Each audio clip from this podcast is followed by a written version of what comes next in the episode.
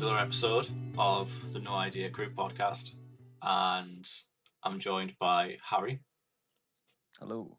and Sam, Hello. and I'm Josh. Um, and yeah, we've got a bunch of, well, it's the No Idea podcast, but we've got a bunch of ideas about John Wick this week. Um, I feel like the only person that can really introduce this topic out of the three of us is Harry, because you sort of live and breathe Keanu Reeves, don't you? I certainly do. So, um, I mean, you know, we'll we'll get into that bit, but what what what's John Wick, Harry? John Wick is the best action trilogy ever made. That's my opinion on it. Um, it is definitely my favorite action film. I'd say the third one. It gets better as it goes on, but John Wick is a hitman that works for a hitman organization, underground organization. Um, and he's retired and he's basically getting revenge on all these other people in this organization um, after the death of his wife. It's not a spoiler. It's just his character. His it's uh, it starts off with one little thing after the other, and people keep dragging him back into it. But he's known as this elite hitman, which everyone is terrified of, and he's got the nickname the Boogeyman because he's the person that you would hire to kill the Boogeyman. So it's kind of like an irony sort of thing.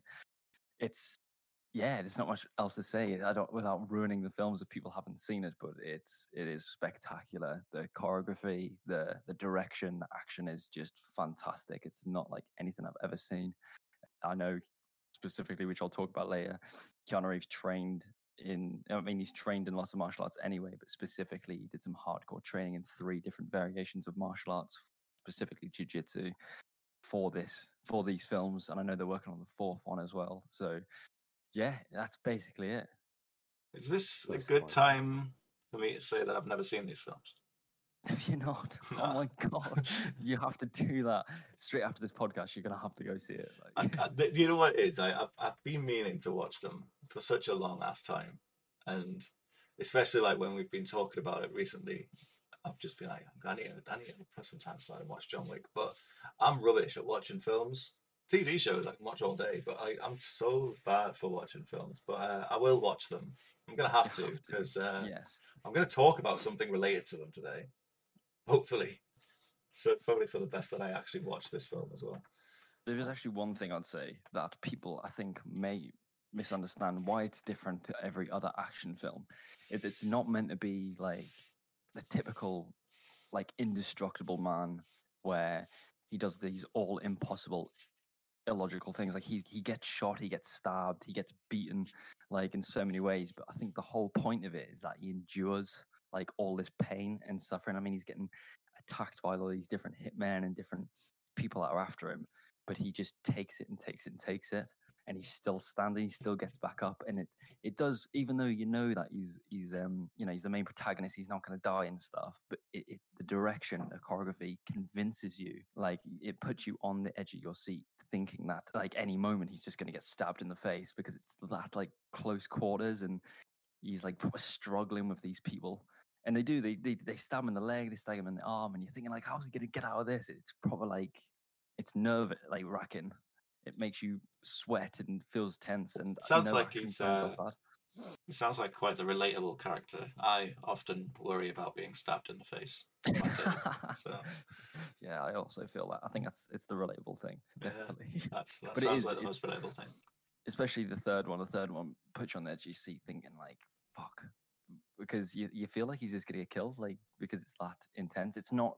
It's not a typical action film where you're like, yeah, okay, he's gonna he's gonna jump, kick that guy in the face. He's gonna dive in in the through the car window and jump off the bridge, and he's gonna be fine. It's it's not like typical, and you could sit back and relax. It's it is you are immersed in it and i think i think the biggest part of it is the camera work the, the way the angles are the camera there's this one thing the third one it's like just one shot like the camera doesn't move and you just it feels like you just stood there in the corner like watching these people beat the shit out of each other and you're like fuck it, it really is like that it's it's brilliantly directed but um it's definitely worth a watch definitely it's it's fantastic there's no other action film like it Yeah, I, I, I do need to watch it. As I say, it's, it's something I've been meaning to watch for too long. So I'll get, you've seen them, haven't you, Sam? Yeah. I have indeed. What do you think of them? I think they're excellent as well. I think they are probably one of the best action films to this present day from what I've seen. I don't think you can compare it to the likes of like James Bond because it is kind of nitty gritty and like I say, James Bond feels invincible when you're watching those films and he's pulling off these mad stunts and explosions. But yeah, it's kind of it's got all these amazing like fighting techniques that uh, obviously Keanu Reeves trains in and puts mm-hmm. them all to action, and it's just the, the fighting in it. The fight scenes are just the most realistic kind of things you'd see, like uh, Yeah. out on the street. It's just it's really done well. As Harry's Yeah. So It's it's, like it's it's no one's denying the fact it's very impractical someone can be as well trained and like as John Wick like like that can take on I think his body counts like over 100 after all three films and it's impractical the whole situation is a dystopia but it's it's like Sam says it's the fighting techniques used in the film are all well thought out you can tell the people that he's he's fighting against aren't just random extras he's throwing around and they are specialists and he's been trained by experts do the proper the proper like jujitsu, krav maga. There's like so much into it that's really thought out and you can see it. And as if like the bad guys have been directed to go literally beat the shit out of John Wick as best as you can, and John Wick's going to try his best to just defend them. that's basically yeah. Because he does, he gets he gets punched and gets thrown down, and people do get the best of him, and he just learns he learns where the weaknesses are, and it's the point is that he takes the hits. He he gets punched three times in the face, but as soon as he manages to punch them, they're they're out for the count. It's things like that where he learn he can take a lot because he does. He gets he ends up getting shot and shit, and you're just like, what the fuck? And he's like limping, like dying. You're like, mate, just stay down, just stay, man. You're done. you're done. so it, it is brilliant. I hope you're just going to go away now, Josh, and just randomly watch all three. well, I, I would, but we've we've got this podcast to record, and That's it's, true. it's a whole thing. Um, but I will, I will maybe afterwards. Prob- probably not. I'll I will at some point in the near future though. I've uh I've got time coming up. I'll I'll make I'll make some John Wick time and out of that. I need to because you know I lo- I love me some Keanu. It's not there's not a Keanu film I've not enjoyed. You'll come out of the come out watching it going, you you killed my dog. Well, And hush kill- my dog. on the subject of dogs, right? So that is pretty much the only thing I know about John Wick because I guess it's like kind of a meme or something like "you killed my dog," as you say, which got me looking into dogs. Um, and I'm gonna totally use you bringing that up as a little segue into talking about my topic first. So it's just the way we're doing this now. I'm, I mean, I'm in, I'm in charge. I'm, I'm John Wicking it. Like, is that a thing? Can I say that? Well, it is now. Yeah, there's a It is thing. for this podcast. Sure. We're John Wicking it. We're John Wick in it. So yeah, like as I said, the only thing I really knew about the film was that he was very upset about someone putting the hurt on his dog. I don't know what the dog is. I assume it's lovely, as all dogs are, and I'm sure it was a very good boy, as all dogs It's a are. beagle. Little- Of it's course. beagle. Of course it is. Oh. So yeah, I started looking at dogs, and um, you know, I, I quite enjoyed doing looking at dogs because dogs are fantastic. I don't currently ha- own a dog, and I know that you guys don't either, through the power of knowing you. In fact, we've all got cats, which is pretty great. You know, going to talk about dogs and how wonderful they are, and all three of us have cats.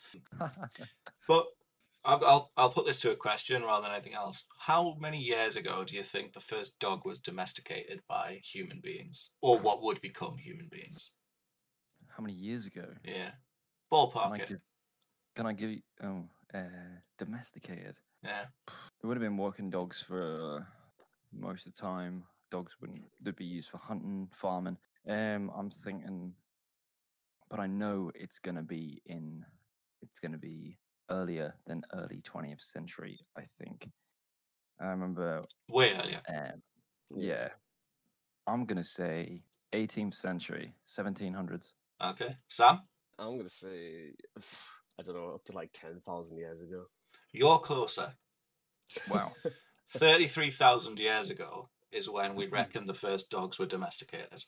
That's mad. That like. Yeah, humans and dogs have shared an evolutionary path pretty much since humans. And when I say humans, I don't mean in the modern sense of humans. You're talking sort of like you know, what thirty-three thousand years ago. Uh, modern modern humans, as we are now, are roughly only about ten thousand years old, or two thousand, depending on who you ask, I guess.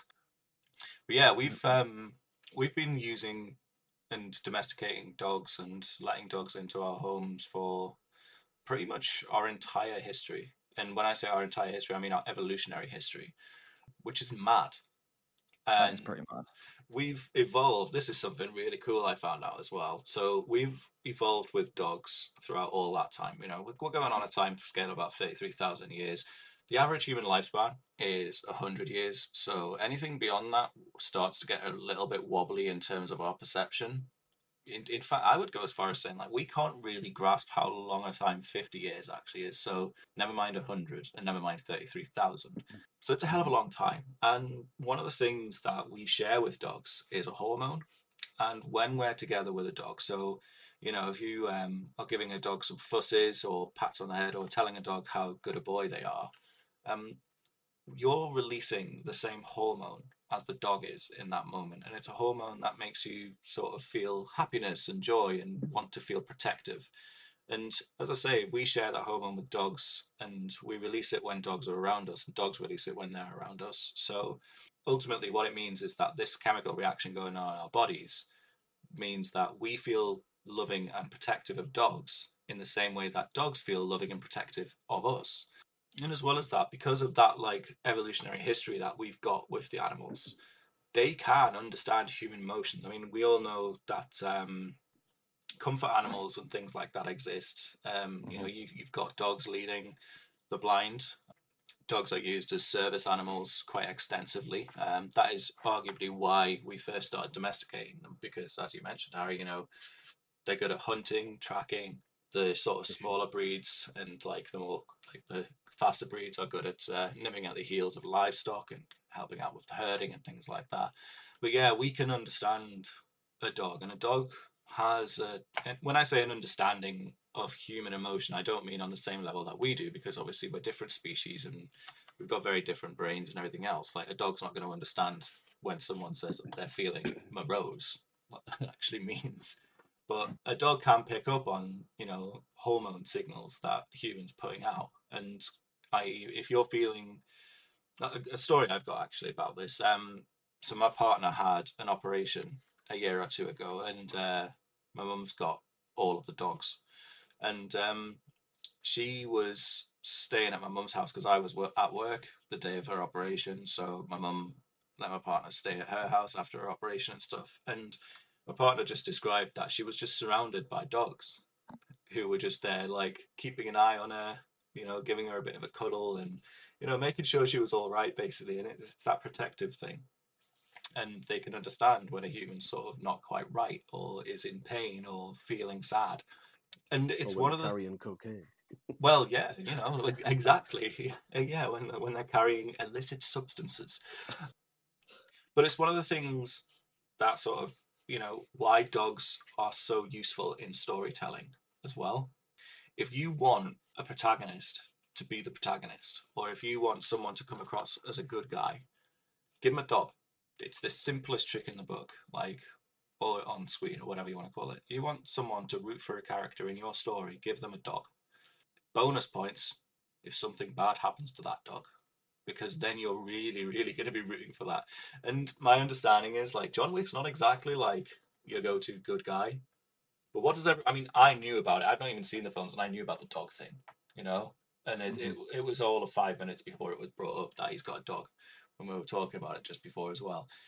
They're just because of that sort of shared evolutionary history that we've got with them and how important dogs are to us as a species like yeah it's a really good storytelling device to help to get someone to care and want that character to win if they're seen being good to a dog. Which is That was uh, all within uh, five minutes as well. wow that's that's emotional whiplash i don't know if i'm ready for that Well, the first, yeah, it kind of it gets it over with, I guess, the initial plot Yeah. of that. So Yeah, then it's, it moves on to main, the main, nitty-gritty. my main plot, biggest basically. my biggest takeaway from all of this is that you know when you get people like you're a dog person or you're a cat person oh i don't really like dogs. You're a liar actually. You do like dogs. You're you're evolutionary wired to like dogs. Mhm. you know um, there's no such thing as a dog person or a cat person. Turns out animals are good and we should love them all mainly dogs because that's just what humans do. Um, the I'm gonna Egyptian, take away any message today from the podcast. Love animals. yeah, Like, right? like you're designed to do. like you're supposed to, you weirdo. you know uh, it's, it's and i think it's you know you could start going down all sorts of rabbit holes with this really you know you've got these absolute pieces of shit right that abuse animals and all that kind of thing right and they're obviously wrong in the head but not just like in a standard like oh that guy's a little bit fucked up you know? I mean they're evolutionary wrong. Like hurting a dog is going against what makes you a human being. That's how sort of connected to these animals we actually are. And it's really cool because dogs are brilliant. And i just i, I feel kind of like just having a quick look in all, into all of this as a result of you know oh we're going to be discussing john wick. Well i knew john wick has a dog. Let's find out more about dogs i just think it's really cool that we've got this sort of intertwined evolutionary history with this creature. I'm not going to get into crufts and pedigree and things like that. We could thank the british for that though. Bunch of pricks. Um, a nice bit of research actually for a change instead of you know oh um this is really depressing philosophy to think about. Um, but yeah i just i just thought it was quite cool. And as i say like the storytelling device thing really sort of it's it's used to good effect i'm sure in john wick. And it's used to good effect in lots of films. The other big example of this uh, that comes to mind is the film i am legend. I mean yeah. I understand that Will Smith was in that film, but I was all about the German Shepherd.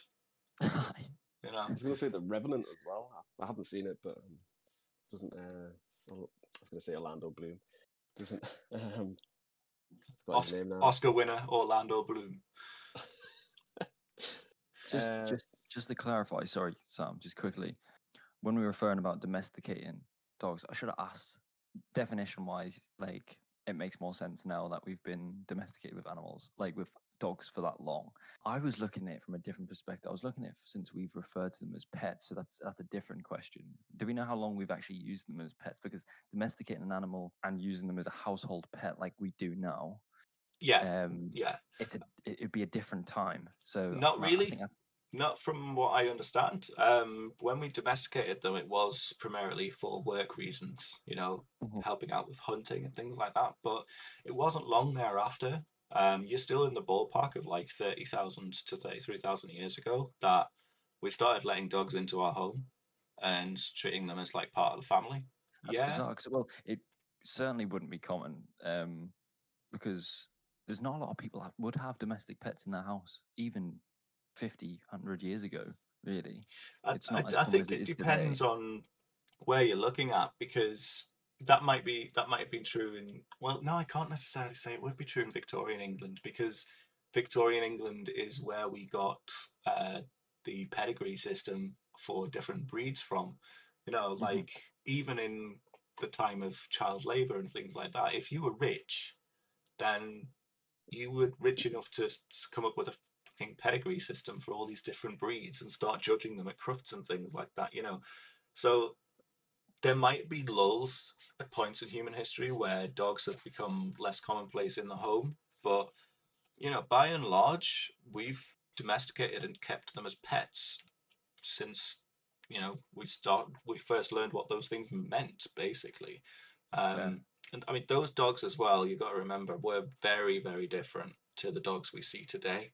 They were you know they were wolves. They were small wolves at the time. Mhm.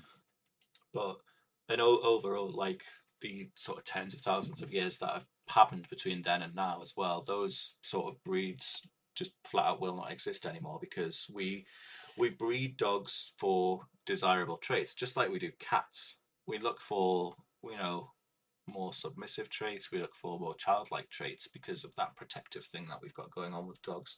And as we've moved away from you know the world is trying to kill us to we are trying to kill the world um, what's desirable in a pet or a companion or whatever else has changed with that but yeah insofar as my understanding goes like we've been keeping dogs as part of the family for as long as we've been domesticating them plus or minus a few years Fair enough. That's interesting then.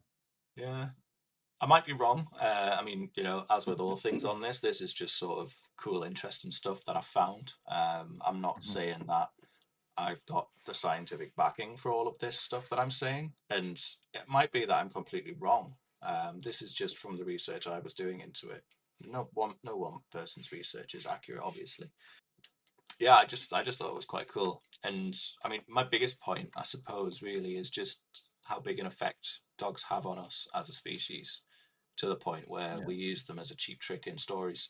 to make to simplify it, there is nothing more pure and innocent as a dog. It's just pure bliss. It is one of the most. I mean, animals, you know, in general, are purely innocent. Like you know, I've got, I've got, I've got time and effort for all animals, but dogs are just something. They are just pure bliss. They are just happy. They make me happy just to see them. I it's mean, not only- hard. Uh, it's hard to I- be in a bad mood if you've got a dog with you. Wouldn't I'd you? put, I would, yeah, definitely. I would always put a dog first. I, I think this this is one of the biggest mistakes people make owning a dog. I've grown up with dogs. I've had six collies in my life. My mum's currently got four, and it's eh, although I'm a cat person, me and Caitlin always talk about having a dog. But it's one of those things where it's like people forget how much responsibility it is to have a dog, and it would be so unfair to have a dog when we're both in full time work. And people always forget that such simple thing. Otherwise, we'd have loads. We'd have loads of dogs if we had the room, if we didn't have a cat as well, which we felt that would be uncomfortable. But See, that- expect it to be. That's dead funny, right? Because like well, I've got a cat as well, and uh, we've wanted a dog for ages now, and we keep like thinking, oh, we could get one, we could get this breed, or oh, you know, there's so many like different like, oh, we really, really want a dog. And the first argument, and the sort of last argument as well, is, but what would the cat think? And you know, you're right. Like we do put animals first. You know, it doesn't matter Mhm. how much like I might really want a dog what would the cat think is the thing that's stopping me from doing like from getting a dog which is you know it's mad Yeah, That's always going to be uh, not very pleasant in the first week or two if you bring a new pet into the family, regardless if it's a dog or a cat. I remember that's true. That is true. My patches was not happy when we first brought our second cat into the family, but after, after, she took about a month to really grow to her. So I mean, millie doesn't even like it when a, another human comes into the house like what Yeah. hope do we have of her Aye. You know, she stands on the stairs and gives people evil eyes whenever they come in it's great she's not had to do that for a while thanks to covid stopping people at the front door but I know. I know. The fact is, if we brought a dog in in the house one day, and when we do, Magnus is just going to be wide-eyed, sat there, just like, "What the fuck is that thing?" he's looking at you both like you're dead to me like, yeah, and he'd be like looking at us like, "What have you done? What have you brought home?" And it's going to be the most cheerfulest thing, and love. It will, as as you know, dogs' personalities. They are loving and caring no matter what. And I'm, I know he's just going to be all over the cat, and the cat's going to be very. The cat's territorial. He doesn't. He whinges if you pick him up. If the dog's going to try and get cuddles and that, and snuggling with the cat, he's going to be just walk off. He's just going to freak out and just be looking at it like, "What the hell are you doing?" But we know one day, it- like you think, it, it's it's like you say, Sam. It's the the cat would need to warm up to the dog, and eventually we will do it when it's the right time. But I think people just randomly buy dogs because they want one as an accessory. Like instead of putting the dog first, is this the right thing for the dog? You know, yeah and we always think about that when we have when we think. think a lot of people animals. buy animals out of guilt as well. Feel sorry for them. Maybe they're in a bad place, and even though they're kind of in no place to look after them themselves, they'll still kind of want to take And them. I in. understand that. I think understand that. Like sometimes you've got to you've got to rough it up. If you're doing it to, to better the life of the dog, that's fair enough, I guess. Um, but that doesn't necessarily always mean that you have to take the responsibility yourself. It- There's the shelters and you know charities that you can give animals to to make them happier and better if they're if they're lost or you know neglected. Um, but yeah, I think I think when people just get a dog or a cat for the sake of it, it's it can be a bit frustrating to see because it's sh- the, only priority should be the animal's happiness, comfortableness as well. so You know, you don't. Want, Of course. what I would say is if you're listening to this and thinking about getting a dog, but you can't get a dog because you live in the 21st century and you can barely look after yourself, chuck a couple of quid at Battersea Dog Home. It's great. Uh, Just chuck a couple of quid at Battersea. Be all right. Um, but yeah, that's. Uh, I, I hope talking about dogs has made everyone smile because they're brilliant. I've Yeah. got a feeling I know what Harry's topic is already. Go on then. Oh, It's going to be martial arts. Obviously. What's your topic? Uh, my topic is action movie music. Well, how about we go on to that? You want to go on to that? I'm, I'm into that. Yeah, let's let's talk about some tunes. Well, talk about some tunes. First kind of thing is kind of like how action movie is being inspired uh, and how it's progressed through action films we used to get, even in the night like 20th century to what it is now. It's just a massive change, I feel, in such a short space of time. Not massive, but very noticeable, particularly to Mhm. me. For example, like you take action films like The Italian Job and uh, Indiana Jones and James Bond, and what kind of thing do they all have in common? They all have a theme song. You recognize them films from a theme song. Can I just Um, say, James Bond, I, in my personal opinion, I think that's got one of the best written compositions in history for cinema. It's one of the best theme tunes ever. If you think about it, there is like four parts to that composition, which is recognizable. Oh yeah, So as soon as you play it, it, you're like you know it's James Bond, but there's like four sections of it which are, is like the hook, which is just unbelievable. No other composition has got that. Well, that I know of, and I just think it's one of the best, most brilliantly written music pieces in history. It's amazing. It become iconic for the film and the genre of. I Mhm. mean, how long's James Bond been going on now, and it still uses that same composition throughout. Yeah, that people recognize. Um, It's wouldn't it? it's not even just sort of a James Bond thing though. Like it, it evokes that feeling of sort of like British spies and you know all that nonsense. Like Oh, it's nostalgic, isn't it? yeah, it's it's Yeah. sort of like um, it's very sixties and yet manages to remain modern throughout. Yeah, it's it's it's brilliant because it is. It's it's um it has no time, doesn't it? It's what's timeless. I mean, it's Yeah, so- funny that you said that the one thing that those films all have in common is uh, the theme songs. My mind immediately went white blokes, but White males. yeah, it's white blokes. what what's Indiana Jones, Italian Job, and James Bond got in common? White blokes, as far as the eye can see. White cast, yeah, definitely. yeah, that's funny. Right, anyway, carry on, Sam. yeah, and I feel like as times kind of moved on, we kind of move away from these kind of theme songs because they might come across in action films these days as kind of like corny or cheesy. Like John Wick doesn't you have like a theme song? You wouldn't recognize a John Wick film based on a theme song. Like you probably would if John Wick was released maybe in the 80s or the 90s, where they Mhm. definitely have exaggerated sounds. Is another thing for like fighting scenes where in the old 80s films you'd hear like a or like a punch, and it's just like, ooh, it's a bit cheesy now. Interspersed with Arnie going, yeah, so I was kind of going into where like where did these theme songs start to get used for like action films, and I feel like in more recent times they would have because I, I don't feel like it's been a long going on thing because I know film hasn't been around for like hundreds and hundreds of years, but I feel like and you had silent films of course as well where they would only use music, which is another topic. I feel like the, they're derived from the Western films because they they kind of started with that kind of doo doo doo doo, and you kind of recognize that straight away yeah. Western film. And I feel like they even interpreted using like these corny kind of sound effects, like a revolver kind of pinging, like a bullet pinging off a bucket or whatever makes that that Oh, recognizable sound. You know, as soon as you said that, I could hear that noise in my Yeah. head. You know, Yeah. like it's such a it's it's such a fake noise, but it you You know can- what it is. Do you know what's funny is you can you can actually um it actually does it sometimes in Red Dead 2. When you when you're fighting, you know, a gunfight, you know, you've got all these realistic sound effects. It's more modern, but every now and again, you'll just be hiding behind a rock, and you will hear that sound effect. Like, and I, I don't know if they've just put it in for that nostalgia, for that like sort of identifying it. But maybe I don't know. Maybe it's an accurate representation of the type of weapons they used then as well, and what it was like if it pinged off a rock. I don't know. Maybe the they yeah. I mean, just like the Wilhelm scream is an accurate So it- representation of screaming in the 1950s. yeah. so I think, well, maybe they just used it. They heard it once or something, and then they were like, "Perfect, that's accurate as hell." And they used every single bullet in all of the these Western films, you know. But but it might it might be completely accurate, or it might be like you say, just a corny, ridiculous sound effect that they think that sounds brilliant. It's I, I'm- Kapow, kapow. I would put money on it being Foley.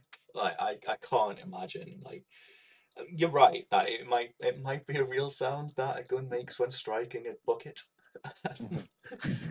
or a rock or anything else in a western film but it, to me it, it's it reeks of uh, like sort of old timey foley um, Foley art, yeah. yeah, you know, but I, I don't know. It's weird. You're right as well. Like westerns did sort of introduce music as a way of sort of setting the mood for the film, things like that. Yeah. And I'm, just, I'm like, could you guys think of like the last film in like the last 10 years that used a theme song? Any action films in particular? I guess particular recognizable one.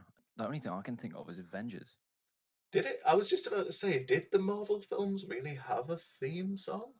Well, technically, but it's only for the introduction and sort of like during the time at the end, like the main, last battle at the end game, you Mm. know. And but it, effectively, it does have a recognizable tune. But They have sort of- it's subtle. It's always subtle. It's always like in the the intro or in the trailers, but it's never like full on just playing out like when they're when they're running in, in all the action. They just put generic sort of action background music in. But like instead with James Bond, like you were saying, you know, as soon as something big happens, you know, it'll have all that build up music, that generic build up music, and then as soon as he the bike goes off the cliff, then it kicks in, and then and then he lands, and then all the shooting starts, and that's when actual theme music comes in. You're like, yeah, I'm watching a James Bond film, yeah.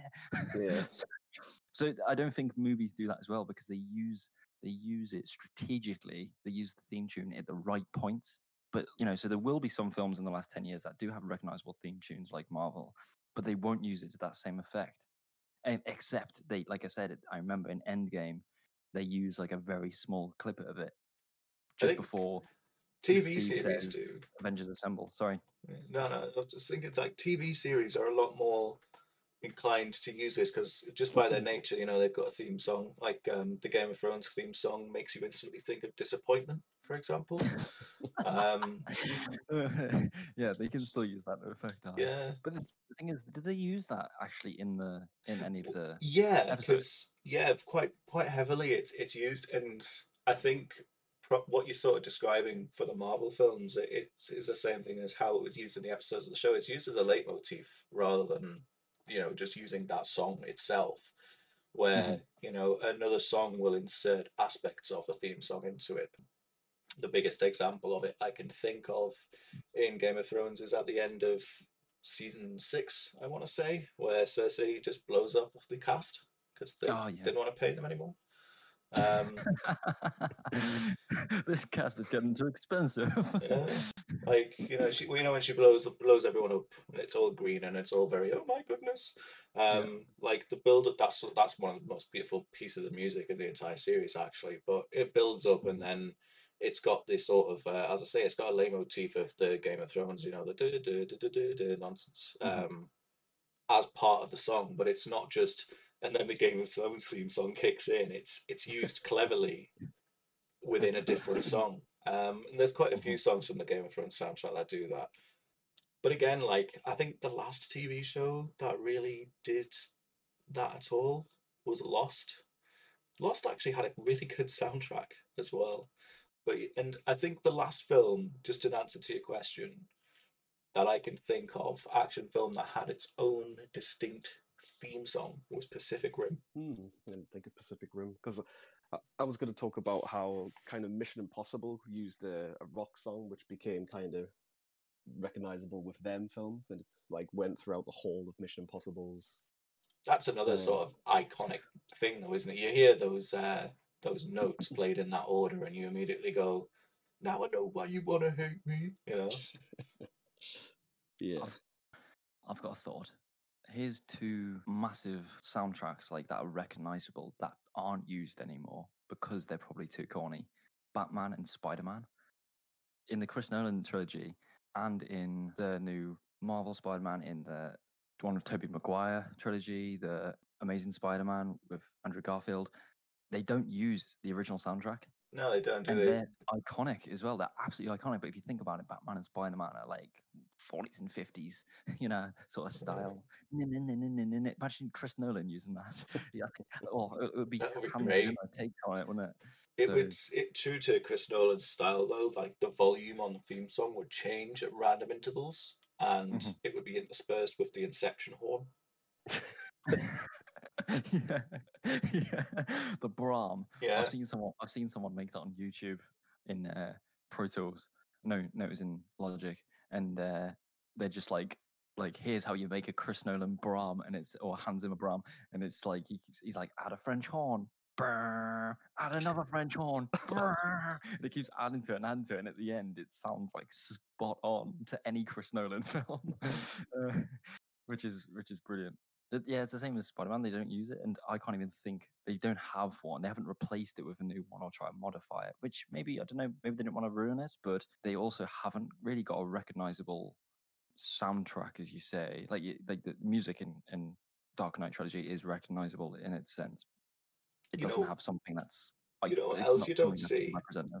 You don't see soundtracks like sort of I can't think of the way to describe this, but like it, it's just making me think of uh, John Carpenter's films. Like my favorite film of all time is Big Trouble in Little China, and it's got such an '80s soundtrack, but it's so like brilliantly done, and it fits the film. And it was, you know, it's a soundtrack sort of fit to the film, just like any of these like sweeping orchest- orchestral, you know, Brahms are.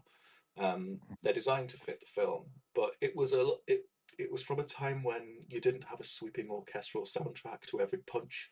It was just a lot more fun and you know, and you don't really see that kind of thing very often either. If a film's going to be a bit silly or a little bit different with its soundtrack, it's usually just going to be bringing in some hip hop artists, I guess.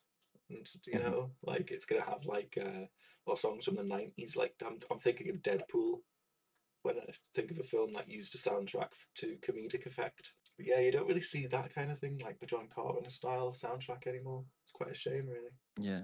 Yeah. Another thing I was gonna delve into because obviously we're all gaming geeks is how like action films were interpreted and used in like early gaming as well. And obviously in gaming it was only you could only do so much, especially like in the eighties where you, you couldn't fill out this classic kind of game, Space Invaders, with this orchestral beast of of music. Yeah, you had So- eight bits to work with. Exactly. And I had a go at it and I made an 8 bit version of a John Wick song, which I would see in an 80s game, like a Nintendo game. And also, I made a version which you'd expect to see in the current present day in a film. And I'm going to play the 8 bit and just kind of get your opinions on it because I think it's funny. I think it sounds hilarious. But these are, it's funny because these are exactly the same song though, uh, just interpreted in a totally different way. But he- here's the 8 bit one that you'd expect in a in an old game.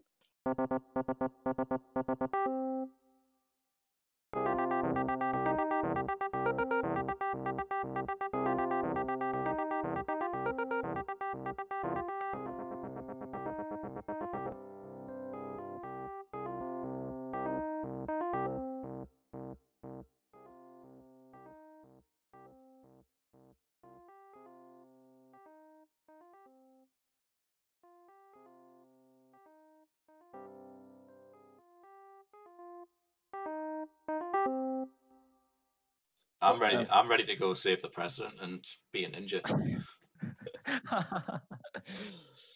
But uh, that was actually very good. Yeah, I could just imagine like, ah, what was that old game? The Axe game, Golden Axe. Golden Axe, yeah. I can just imagine a little figure of John Wick going around using these kung fu moves with the cheesy, cheesy sound effect. Pooh, pooh, that sound in the background. It would just be great. I felt like I was I was playing um a a, a Game Boy version of John Wick uh, in 2D, just jumping up and falling into spikes or something, just jumping jumping over bullets, um, doing doing uh, and just doing constant karate chops. That's what I felt like when I was um listening to that. So yeah. so yeah, exactly the same song, but uh, to what you would expect to this present day, and I would probably expect to be used in a John Wick film. But yeah, here we go.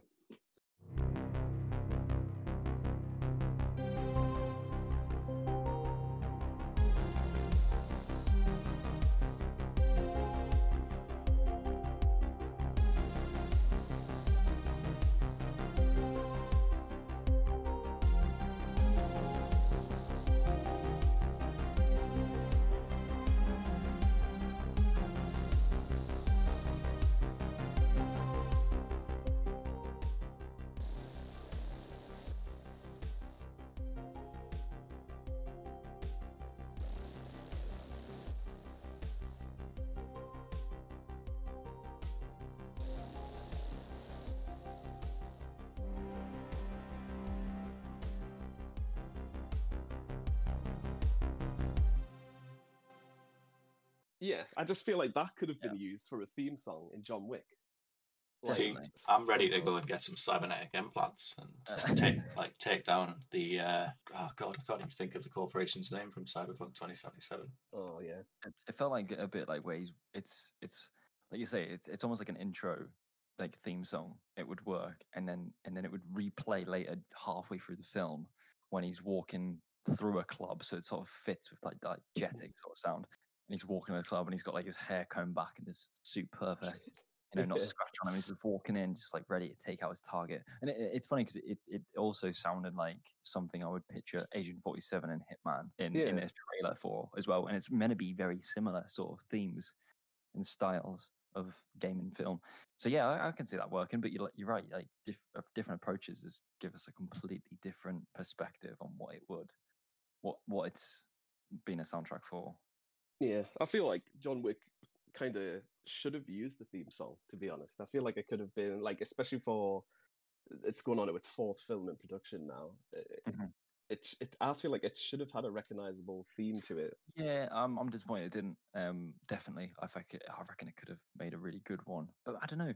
It, John Wick is is is um the sound art. I've talked about this before with you that the sound art in John Wick it's very well thought out. But I don't know. They use a lot of recognizable soundtracks and actual songs in the films, and they've they've used it. I've I've noticed in part if you go on YouTube and look at the first John Wick film, and obviously for Josh when you first watch when you first watch John Wick, keep an eye out for when he's in uh, a club in a DJ club, and it's really clever how they they morph diegetic and non-diegetic music together. So for those that don't understand, diegetic music means that um, the the characters can hear the music. So if a character walks into a club and the DJ's playing music, you can tell that the music playing in the scene, all the characters and all the people dancing to it, you know, they can actually hear that music. Or if a character turns a radio on and they can hear a song playing, that's diegetic music. I think that's the right way around. Sometimes I get mixed up. Um, non-diegetic music is where it's like a, a, a theme. So it's it's yeah. So the audience, it's music for ambience.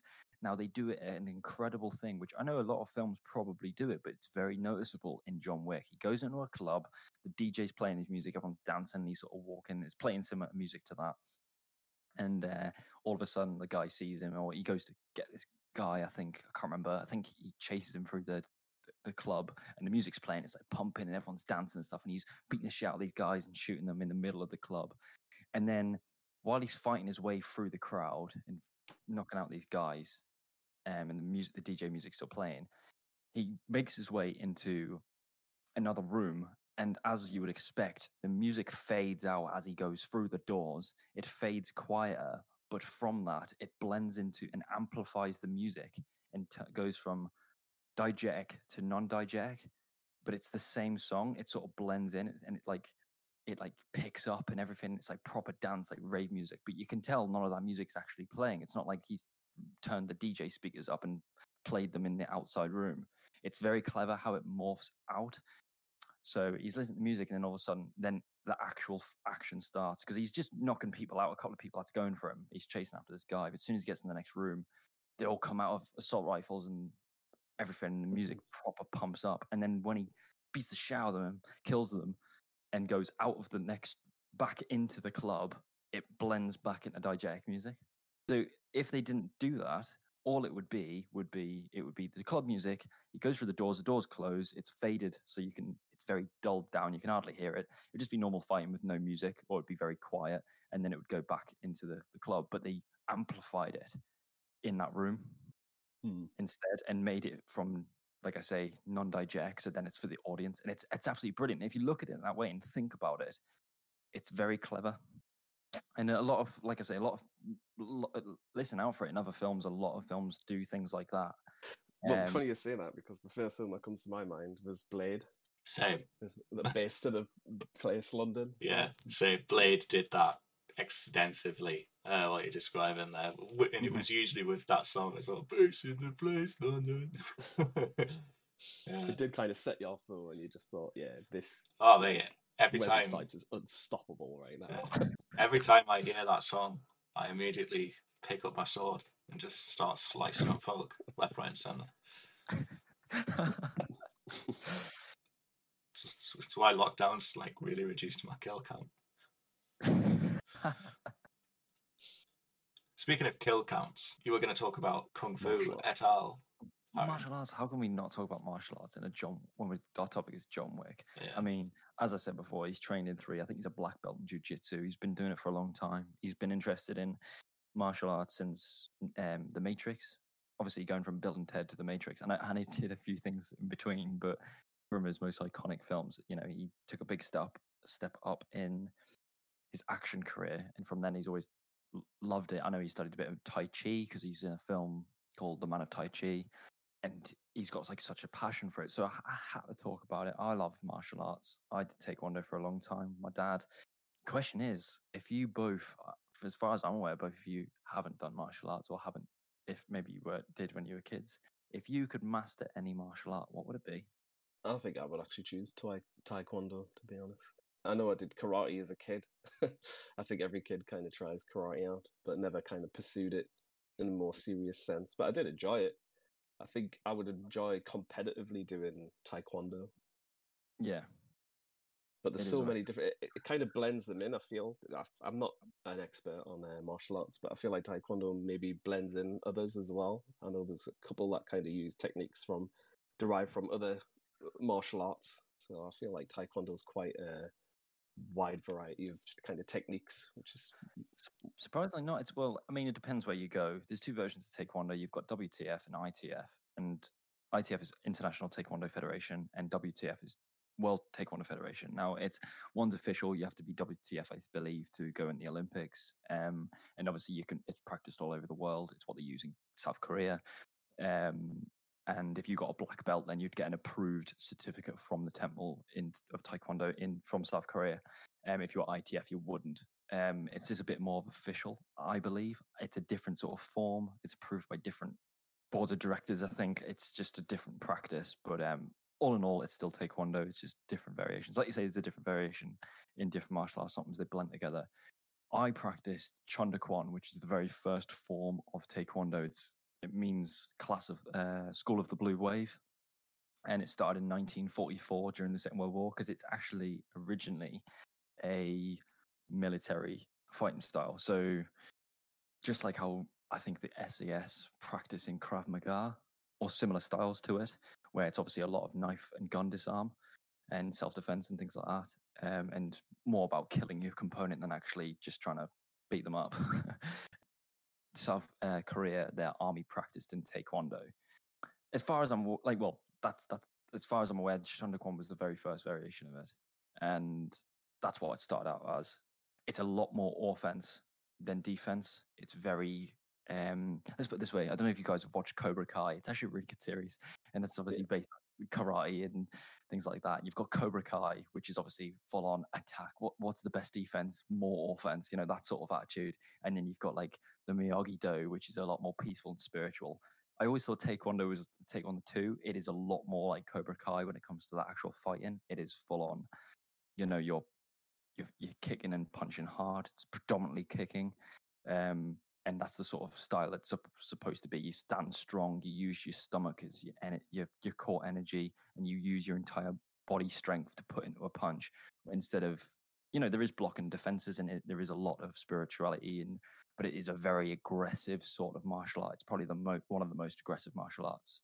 Um, except you know, excluding things like MMA and like cage fighting, kickboxing and stuff, because obviously that is for competitive sport. You can do competitive sport for taekwondo, but that's basically the gist of taekwondo. I, I did it for a long time. My dad is a teacher. He's a third Dan. I only got to a senior grade. I didn't practice it commercially for long. Did as a kid. Went back to it for a while, but sometimes it's it's hard to keep up with when there's not a lot of people you're the same sort of age as yourself. Um, a lot of people do martial arts for fitness. A lot of people do it for a sense of peace and to get away. It's it's it's it's a good sort of community. There's friendly people that go to practice martial arts. can only really speak, speak for Taekwondo from, but look from externally to other sort of practices in karate and jujitsu and aikido. They all seem to be the same sort of approach, friendly and sort of just there, you know, as a collective. It's just like a hobby. It's rare yet, like the Cobra Kai thing. I love Cobra Kai. It's it's actually a really really good series, but um, it's very ro- romanticized where you've got like loads of young students which are like there's like 10 of them 20 of them they're all like mm. 17 18 it's not the case you know it's very rare you actually see teenagers doing martial arts they don't think it's cool or people don't they think it's a bit daft when you have to shout and do different kicks and things like that so it's it's uh, you normally have kids or middle-aged people and then on the rare occasion you get people in their 20s but there's only like a handful of them so when you've got like the tournament in cobra kai or in the karate kid where there's like loads of young kids that are really big into karate and all the all the class bullies and stuff are all into karate. It's it's a very 80s thing. Maybe they were back in the 80s, but when they brought it back when they're younger and you've got like 20 kids all wanting to learn karate and they're all in this mm. massive t- tournament and there's no pads, you can kick each other in the face and stuff like that and actually beat people up in a tournament. It wouldn't happen. There's always protective gear. It's really hard to actually land a, a good kick. Only professionals can really do it in the Olympics and in world tournaments if you ever watch a taekwondo tournament, they're very geared up and they're basically just strategically always trying to look for an opening to kick the head to get two points or to the to the chest. Taekwondo. Yeah. Imagine the viewer count. Imagine the viewer count if they just took all the uh, protective gear off, just made it a bit more interesting. You'd end yeah. well. That's the thing. Like when it comes to when it comes to real life, I mean, the opponent, the, the person that's doing the kicking, can end up hurting themselves just as much as the person because you know you, kicking barefooted, kicking someone on the. I know they, they, they have these special trainings actually that they can use when you're a black belt, but kicking someone on the head can still do damage to your foot. It's you know it, realistically, I think it's funny because in Cobra Kai you've got all these kids and they're full on jumping, doing 360 kicks to people like kids' heads, and then they're getting back up. Like, nah, if someone put all their weight spinning around and putting their force in their foot, if they didn't twist their ankle doing it, they probably would still break your jaw you know, depending if they're 17 or 18, if they're putting the effort there that it looks like they're doing, it would still really, really hurt you and can permanently damage you. To, martial arts should never be practiced to fight and to hurt each other. It should be for a, a fun sport. Yeah, you can get like these, but you see on MMA and stuff. If they land the right punch, they can knock these blokes out, and which are built like brick houses, and they can just be knocked out easily because that's the reality of it. I think when you when they romanticize it in film and TV, you realize like, look, yeah, okay, kick in the head, you can get back up, whatever. But realistically, you know, if you land the right punch or kick, you can seriously hurt someone and yourself. And it's so it's it's funny to watch, but it's still enjoyable. I think that uh, that reminds me of a quote from uh, I can't mind his name now. You know the you know the uh, I say the band more the artists. You know the streets. Yes, I remember reading an interview with him years ago, and uh, it's one of you know these weird little things that just sort of stick with you. Mm-hmm. Um, so I was reading an interview with him years ago, and he basically said like, "I don't think I could ever punch someone because that might be the last thing that ever happens in that person's life." Yeah. And the risk of like getting into a fight to both people involved just isn't actually worth it. And it's true, like you know, like someone could take a punch and it can kill them. Like we're pretty fragile creatures, all in all. And it's just sort of that's one of the things about like fighting in general. Like reading that interview just put me off the whole idea forever, which is quite nice. Thanks very much, Mike of the streets. but yeah, like just the idea that you know taking a hit in a bad way can kill you or maim you to the point of no return. You know, it's uh, It's very off-putting when you actually think about like hurting another person. Yeah. I think that's another reason people get into martial arts as well for the fear of uh, this type of thing happening, or f- from experience as well. Like someone get mugged on the street, or them personally, they're gonna probably want to learn how to defend themselves maybe a bit, or might go just the other route and just be like, "Ugh, well, That's why let it I, go," uh, type of thing. That's why I Those are got the very things. heavily into running as a child. Well, in in in you know from from day one, you're always taught to to to avoid fighting, and it's not used for fighting to you know to beat people up. Even if you're attacked first, it's always we you learn as you get into a senior grade to do knife disarming and even things like that. But they- they're just more for fun. Anything if anyone comes at you a knife a serious note, you're you're, you're told to you- you're taught to you know let yourself loose and to move in a certain way and then immediately run away you know you're taught a lot of it just for is an interest as a hobby but you'd never use them in real practice um, and a lot of the kicks as well a lot of the kicks that you learn when you kick into the head and it's just to, to strengthen yourself to make you more flexible make yourself fitter and healthier. A lot of it's based on that. None of it's based on like they expect you to go right if someone comes at you like this you're gonna have you jump up turn around roundhouse kick them in the back of the head. There's very very little people in this world that can actually perform like that and get away with it.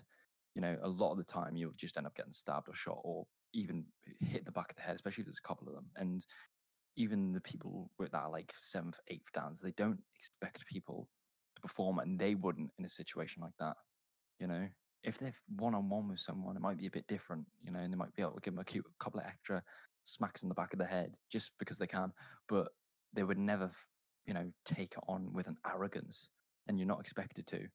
90% of the reason people go to martial arts is for fitness and health and interest the last 10% is a bo- yeah the last 10% is the bonus of knowing that if you are attacked you are a bit more you're a bit more prepared in case something bad happens. You know how to step away you know how to, you've got that muscle movement. If someone goes to punch you you can quickly step out of the way and then run away instead of being hit off guard and then falling back hitting your head. You know it's it's to avoid things like that. You're not So you- expected to fight back you're expected to protect yourself and then leave the situation You're telling me you didn't once go in one of your jujitsu classes and go, I'm gonna be John Wick. no, Every morning he wakes up, looks in the mirror, and he's like, "Today." I'm just gonna I'm, I'm just gonna walk into a jujitsu class as well and just look at like the main guy and just be, and he'd be like, "Hi, can I help you?" And I'll be like, "You killed my dog." yeah, so, and then just immediately get get kicked out. You know, so it's it's it's not one of those. It's it's like films romanticize it. I mean, John Wick's good because it's it's a bit more realistic in a sense, but it's not even trying to be spot on. It's meant to be fake. It's meant to be like this dystopia where hitmen exist and they're incredibly good, but at least the fighting is a bit more accurate. You know about protecting yourself, but it's it doesn't make you infallible and invincible like the transporter or people Fast and Furious. You know, Yeah. Oh man, You know what I mean? Jason, When Jason get stepped on. Statham. you know it's so it's um it's like i say it's more out of interest and i think it's i think it's a it's a really good thing to do it's it's a healthy thing to do and it's it's interesting i love the fact is i loved as a kid that i could jump up and do a 360 roundhouse and kick a pad out my dad's hand you know it was it was fun to mess around and to spar with my dad you know we used to you know he used to teach us different techniques and um, you'd practice your patterns together and it, you look all smart in your uniform and you're like in a unit and you'll move in one and it's it's great and a lot of people get the wrong idea with the you know the shouting with martial arts. Everyone thinks it's like there's people actually training that will actually just go yeah yeah and you're like no we're not we're not shouting to be cool or angry you know to show dominance. It's nothing to do with that. It's the same as reason as people do it in tennis. It's to release power. It's literally releasing oxygen from your body and you'll you can tell that when you think about that way you can tell you had two people one doing it properly and one just shouting you'd be able to tell the difference easily. It's a lot more deeper and ah, it's just releasing energy from you and that's all it's supposed to be and when you do it you can perform with more confidence. It's not just about hitting with more power it's it's also being able to punch through something or kick through something. It's a technique people need to learn and sort of embrace. People get feel awkward a bit daft about doing it, but it's it's just part of technique, and it's and you you you learn to block it out. When you first turn up to a martial art class and you hear everyone going, yeah, yeah, yeah, you're like, fuck's sake, what the fuck is this? You know, it's stupid, but it's it's not what it's about. When you start going after it, uh, time, you start to understand it a bit better. I genuinely didn't know that, to be honest. Yeah, it's of course it's that's it's all it's meant to be. But a lot of people, even when they're learning it, it's really hard to to to learn it. I only learn it because my dad taught me, and my dad's old school. He taught me a lot. Of it. Martial arts have become a lot more lenient because a lot of kids start. It used to be strict when I was a kid. You had to perform to be able to earn your belt, but nowadays belts can just be given to kids or given to adults because they're paying to turn up, and then their parents will be like, "Why? Why is my kid?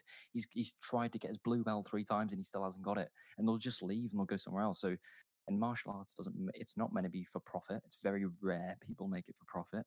Especially taekwondo it was it was like three fifty a lesson, and they don't make anything. They just they pay for their rent of their place. You know the the the masters, the teachers, they all have their own full time jobs. It's a hobby and interest for them as well. It's not to make profit. I can't say that for every place, but that's always how I've learned it. It's more just a community. So that's the gist of it, anyway. Josh, what would, Josh, what, what would you do? What would you do if you if you could master martial art? What would you get into? I really, I really don't know. Um, I don't know enough about martial arts. Um, maybe like boxing or kickboxing. Like, Yeah. yeah, more, yeah. uh, So, I, I, like, I'm saying that because I know more about Western martial arts than Eastern martial arts. But I, I really, I, I couldn't honestly say. I would probably be more inclined to like pick up something like, uh, you know, the Japanese kendo style of like sword fighting or something. I was Yeah. just about to say that. Actually. Just you liked- know, I, I think that's got its own sort of uniqueness to it, or something like fencing as well. I've always been kind of like, oh, fencing would be quite interesting. But yeah, I'm, I'm not gonna like lie. Like martial arts, just there's n- it's something that's never been an interest of mine, and there's a huge amount about martial arts that I don't know. So it was actually quite informative today. which Oh, that's nice. good. I think if I, well, I mean, I'd love to do Taekwondo again, but there's lots of things I'd be interested in trying.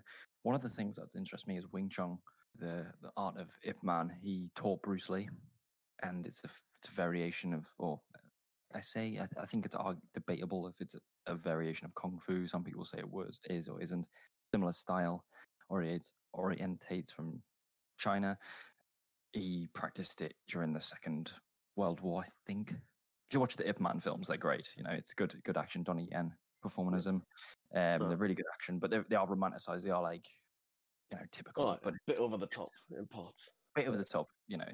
But it's it's still it's still interesting, and it's it's all about the, the the martial art and stuff and the practice of it and the movements. You know, like you can tell Donnie Yen is actually practiced in Wing Chun to make sure it's accurate. They even pra- they even teach um, in Newcastle of uh, Wing Chun, and the bloke I believe was actually taught by Ip Man or someone that was taught by Ip Man.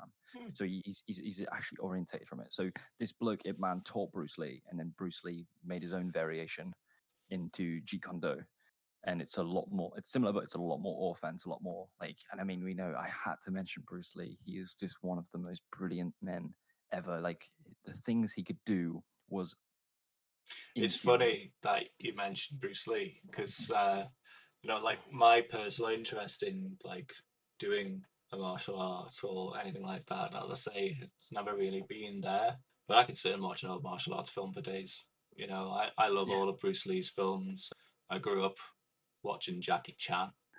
you know, and I think like Yeah. even the more sort of outlandish stuff. Uh, the main film that comes to mind when I say outlandish is uh, Crouching Tiger, Hidden Dragon you know like i just i find that like i think watching martial i watch uh taekwondo at the olympics for example because I, I just think it's so unbelievable basically that people are capable of performing these things at such a level. It- it's i mean even as basic a level as like you know wwe like you know, your wrestling and things like that this like the, the ability of people to put their body through what certain martial arts require is absolutely insane to me.